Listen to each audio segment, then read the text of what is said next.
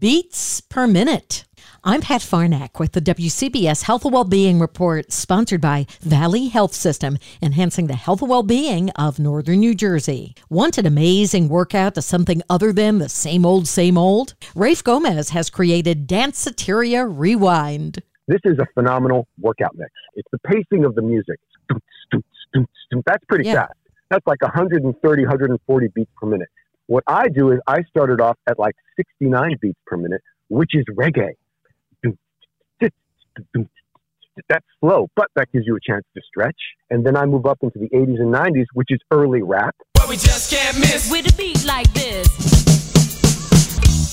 So even if all you do is just dance for two hours, what an amazing workout. Just put on your headphones, turn down the lights, and just start grooving to these amazing sounds. Danceteria Rewind. The entire interview at WCBS880.com slash health. I'm Pat Farnack, WCBS News Radio 880.